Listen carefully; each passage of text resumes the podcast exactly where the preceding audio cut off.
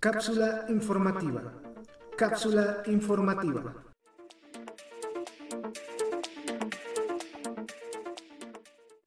Minasan Konishiwa.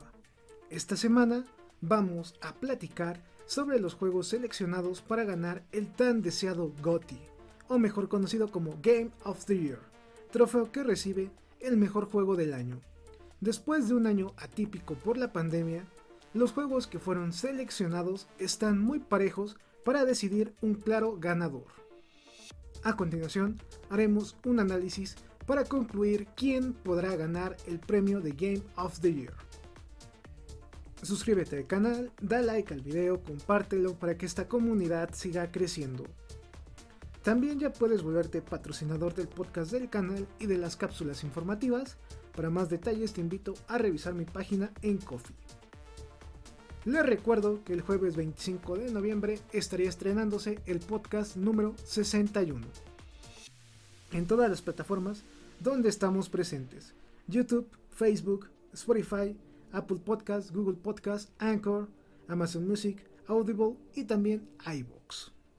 Vamos a comenzar esta cápsula informativa nombrando los 6 juegos que están como contendientes para ganar el GOTY o Game of the Year de este año 2021.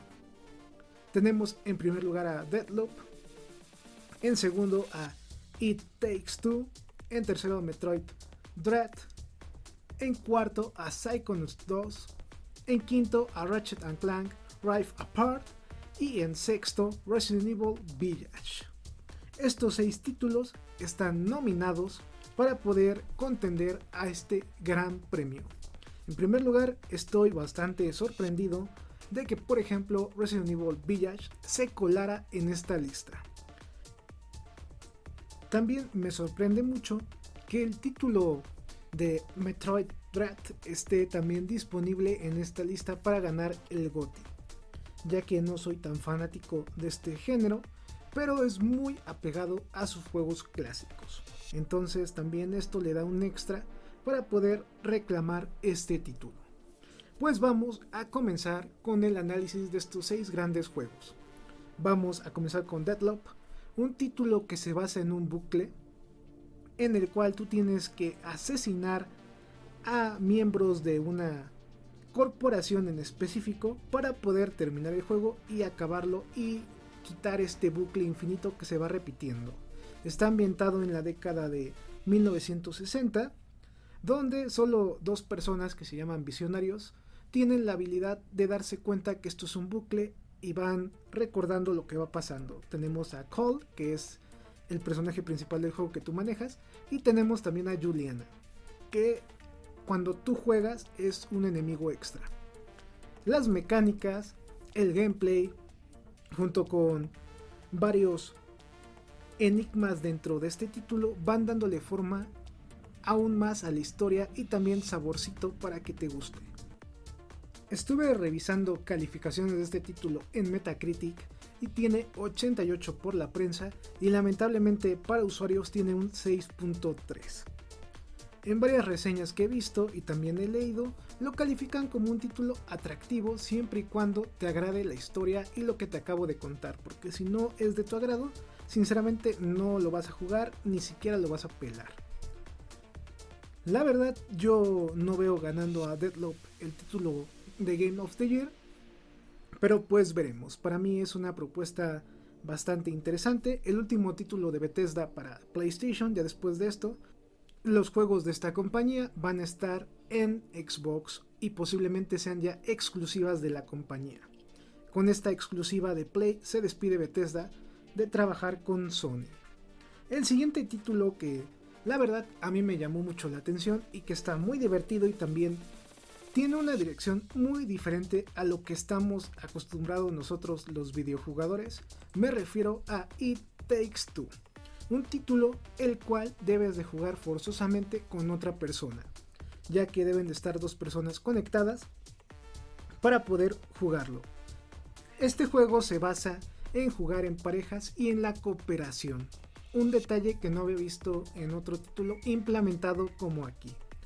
Empezamos con una historia de una pareja que se va a separar. La niña tiene juguetes, tiene una colección de accesorios en su cuarto que tienen un peso sentimental. En la trama sus papás se vuelven pequeños como juguetitos y tienen que ir pues adentrándose a ese mundo de fantasía que vive esa niña. Este juego es muy bueno ya que te funciona como terapia entre parejas si tienes un hijo y estás a punto de separarte y también para jugar un juego multijugador de una manera divertida donde de verdad tengas que cooperar. ¿Por qué menciono esto de cooperar forzosamente? Porque sé que hay muchos títulos multijugador en el mercado, ya sea free to play, de disparos, de diferentes tipos de género, pero al final a veces esa parte de cooperar no se utiliza al 100%. En este caso es necesaria ya que cada personaje tiene una habilidad especial y para ir cumpliendo los niveles debes de utilizarla. También como puedes comunicarte entre la persona que tú juegas con la otra, pues puedes estar ahí platicando, debatiendo cómo poder superar este obstáculo y demás. A mí se me hace muy interesante esta entrega. También muy interesante el contenido del juego, ya que cada nivel va cambiando, no son niveles fijos. Cada nivel te presenta su gameplay, lo cual hace un juego fresco y que te dan las ganas de acabarlo. La verdad, este simple cambio de dirección que he comentado, para mí lo hace un muy buen contendiente para ganar el GOTI de este año. Veremos qué pasa, pero para mí es uno de los juegos que me agradan que ojalá pudieran ganar este premio, ya que viene a cambiar esto de cooperación y del modo multijugador, al forzarte a de verdad trabajar en conjunto, con una muy buena historia y un muy buen gameplay. El siguiente juego que tenemos en la lista se trata de Metroid Dread, un juego que salió como exclusiva de Nintendo, que como le dice su nombre es un Metroidvania, el cual sigue muy bien las bases de los primeros Metroid, ahora con un mundo en 2.5D, lo cual le da pues un toque más actual y también en términos gráficos más bonito. La historia de este juego pues es como siempre le ha pasado a Samus, tiene que salvar a la galaxia y tiene que destruir a unos robots muy especiales llamados M a lo largo de la aventura, tú vas a ir obteniendo lo que son armas y ítems para poder destruirlos. Al principio tendrás que huir de ellos, pero ya después vas a tener el poder para poderlos atacar. Una propuesta muy interesante de Nintendo y también de Metroid.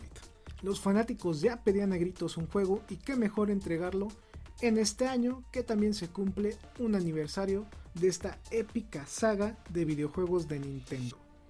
Veremos qué pasa aunque yo no soy tan fanático de este género, he visto que a la gente que sí es fanática menciona que es un excelente juego. Aunque tiene toques de dificultad que puede que a mucha gente le llegue a perturbar o mejor lo haga a un lado porque no le gusten los juegos difíciles. Aquí debo señalar este punto, ya que este juego es difícil, tiene sus mañas y de hecho hay niveles a donde si tú has jugado la saga Metroid anteriormente, sabrás cómo pasarlos, pero si tú nunca has jugado un Metroid y quieres empezar con este, sí te va a costar trabajo porque son puzzles que tienes que razonar mucho para poder pasar de nivel o para que no te pierdas en estos laberintos como está diseñado el juego. Veremos si estas características también lo hacen contendiente a el GOTI de este año. Aunque para mí no lo veo tan fuerte. ¿eh? Lo veo término medio o bajo. Junto con Deadloop, para mí es los juegos como más flojitos que estén nominados para esta categoría. También tenemos como juego nominado a Psychonauts 2, un juego que a mi gusto es muy bueno y desde aquí lo menciono, para mí sí es contendiente para GOTI en aspecto gráfico bueno, gameplay muy interesante y en la parte de historia muy profunda. Yo que soy fanático de la psicología, este juego toca temas psicológicos muy interesantes en los cuales tú como fanático a este tema te vas a dar cuenta de cómo el equipo que realizó este juego supo aterrizar las ideas de una manera muy interesante ya que te enseña el pensamiento de otras personas, la psique, entre otros detalles que se utilizan en la psicología.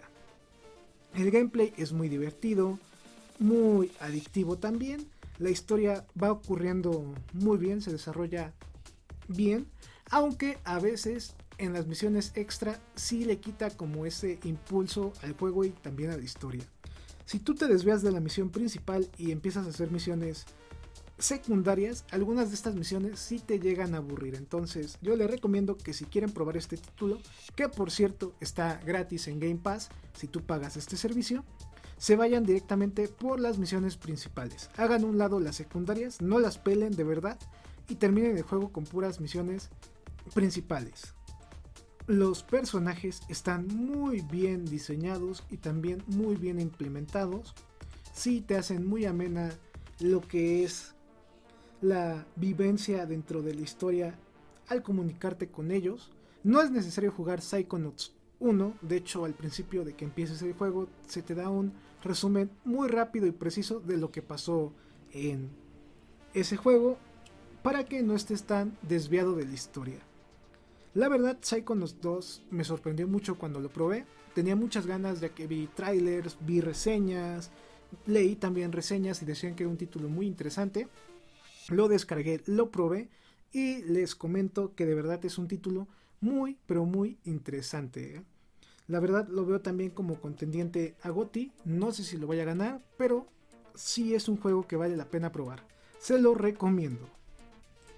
El siguiente juego de la lista se trata de Ratchet Clank Rift Apart, un título muy bonito visualmente, a mi gusto el título que mejor se ve en PlayStation 5, haciendo un lado Returnal junto con otros títulos que han salido. La verdad se ve y se escucha genial. Parece un juego creado por Pixar, ¿eh? ni siquiera parece un juego creado por Sony. Es un juego muy bonito visualmente, gameplay muy interesante y de verdad aprovecha muy bien las características del DualSense y también de la PlayStation 5. Por lo cual, si no lo han probado, yo se lo recomiendo. La historia está entretenida. El gameplay, pues la verdad, se siente normal, ni muy bueno ni muy malo. Pero en la parte gráfica, que para mí fue lo que más me llamó la atención y también lo que más disfruté, es excelente. También en el apartado sonoro es muy bueno. La verdad me agrada ese hecho de que para la consola de PlayStation 5 se esté utilizando muy bien la parte del sonido en este título. Y en el siguiente título que voy a comentar también se utiliza muy bien, pero me estoy guardando los comentarios para el próximo juego. La verdad, yo se lo recomiendo. Si ustedes compran una PlayStation 5 en lo que resta del año o para el siguiente año, este juego yo se lo recomiendo como su primer juego para su consola excelente decisión de que apareciera en Game of the Year como contendiente. Esperemos le vaya bien. Aunque no lo veo tampoco como un juego que sea contendiente para ganarlo. Lo veo así como lo que es ahorita, una posibilidad, pero no lo veo como un juego que de verdad tenga chances de ganarlo. Aunque puede haber alguna sorpresa de parte de las votaciones y pueda sacarlo, pero a mi gusto no lo veo como el mejor juego del año. Eh. Por ejemplo, Psychonauts 2 me gustó más. Así que, híjoles, la verdad lo veo bueno, pero aún así siento que no está a la altura de varios títulos mencionados aquí mismo. Vamos a pasar con el último título mencionado de esta lista y es Resident Evil Village. Título que hemos streameado en el canal. Si no lo has visto, te invito. Busca el canal en YouTube que se llama AZK13 King está en la parte de lista de videos, ahí hay una pestañita exclusiva para el juego de Resident Evil Village. La verdad, este título sí me sorprendió mucho que fuera nominado a Game of the Year.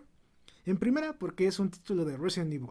Y la verdad, si tú eres muy fanático de esa saga como yo, sabes que el material de estos juegos, pues es una clásica película tipo B. Explosiones, disparos, uno que otro susto y demás.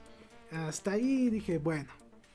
Pero haciendo un lado este tipo de producción, lo que es la parte de sonido y la parte gráfica se trabajaron muy bien para la consola de PlayStation 5.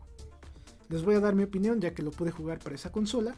Y lo que a mí más me llamó la atención fue el audio. Este juego es de los pocos que han salido con mejoras auditivas para Play 5 con su sonido en 3D. Si ustedes tienen este juego o lo piensan comprar, y si tienen una PlayStation 5 se lo recomiendo mejor.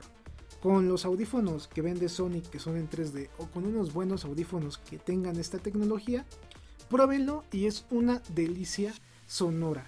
Escuchas cómo los pasos se mueven, es una experiencia fantástica, de verdad. Es un título que yo disfruté mucho al estarlo jugando con audífonos y también con un sonido 5.1 porque es como si estuvieras adentro del juego. Es una muy buena atmósfera trabajando esa parte del sonido que por ejemplo hace una generación o dos generaciones no se trabajaba.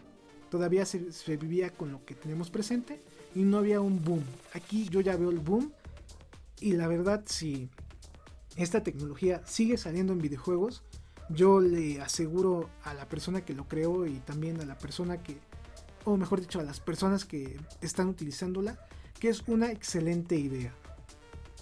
Hay una parte en específico del juego, que es la parte más terrorífica, se podría decir, donde entras a la casa Benevento y la verdad, con audífonos, en una pantalla o en tu monitor, en tu PC, luces apagadas y con ese sonido en 3D, no, no, no es una delicia escuchar cómo te persiguen los monstruos, cómo se apagan las luces, cómo escuchas los pasos cuando no pasa nadie. De verdad, deben de probar ese juego con audífonos 3D. Para mí eso es lo más llamativo de Resident Evil Village. Tal vez por eso fue seleccionado como GOTY para este año, tal vez. La lucha de estos juegos es muy intensa. Para mí los tres juegos que pueden ganar el GOTY son It Takes Two, Psychonauts 2 y Resident Evil Village. Para mí esos son los tres títulos que para mí, en mi opinión, pueden ganar. Dando mi opinión sobre quién va a ganar el Game of the Year, a mí me gustaría que lo ganara It Takes Two. ¿Por qué? Su dirección, el gameplay y cómo está hecho el juego se me hace algo sorprendente que yo nunca había jugado y nunca había visto en mi vida como videojugador. Y les hablo de más de 20 años jugando videojuegos. Entonces, a mi gusto, ojalá gane este juego. Aunque si no lo ganara, me iría por Psychonauts 2. Y si no lo gana ese juego, me iría por Resident Evil Village. Esos juegos son para mí los mejores contendientes y los posibles ganadores. Veremos qué pasa al final. Recuerden que esta ceremonia, si no me equivoco, es el día 9 de diciembre. Dejen checo esto. Y sí, es el 9 de diciembre.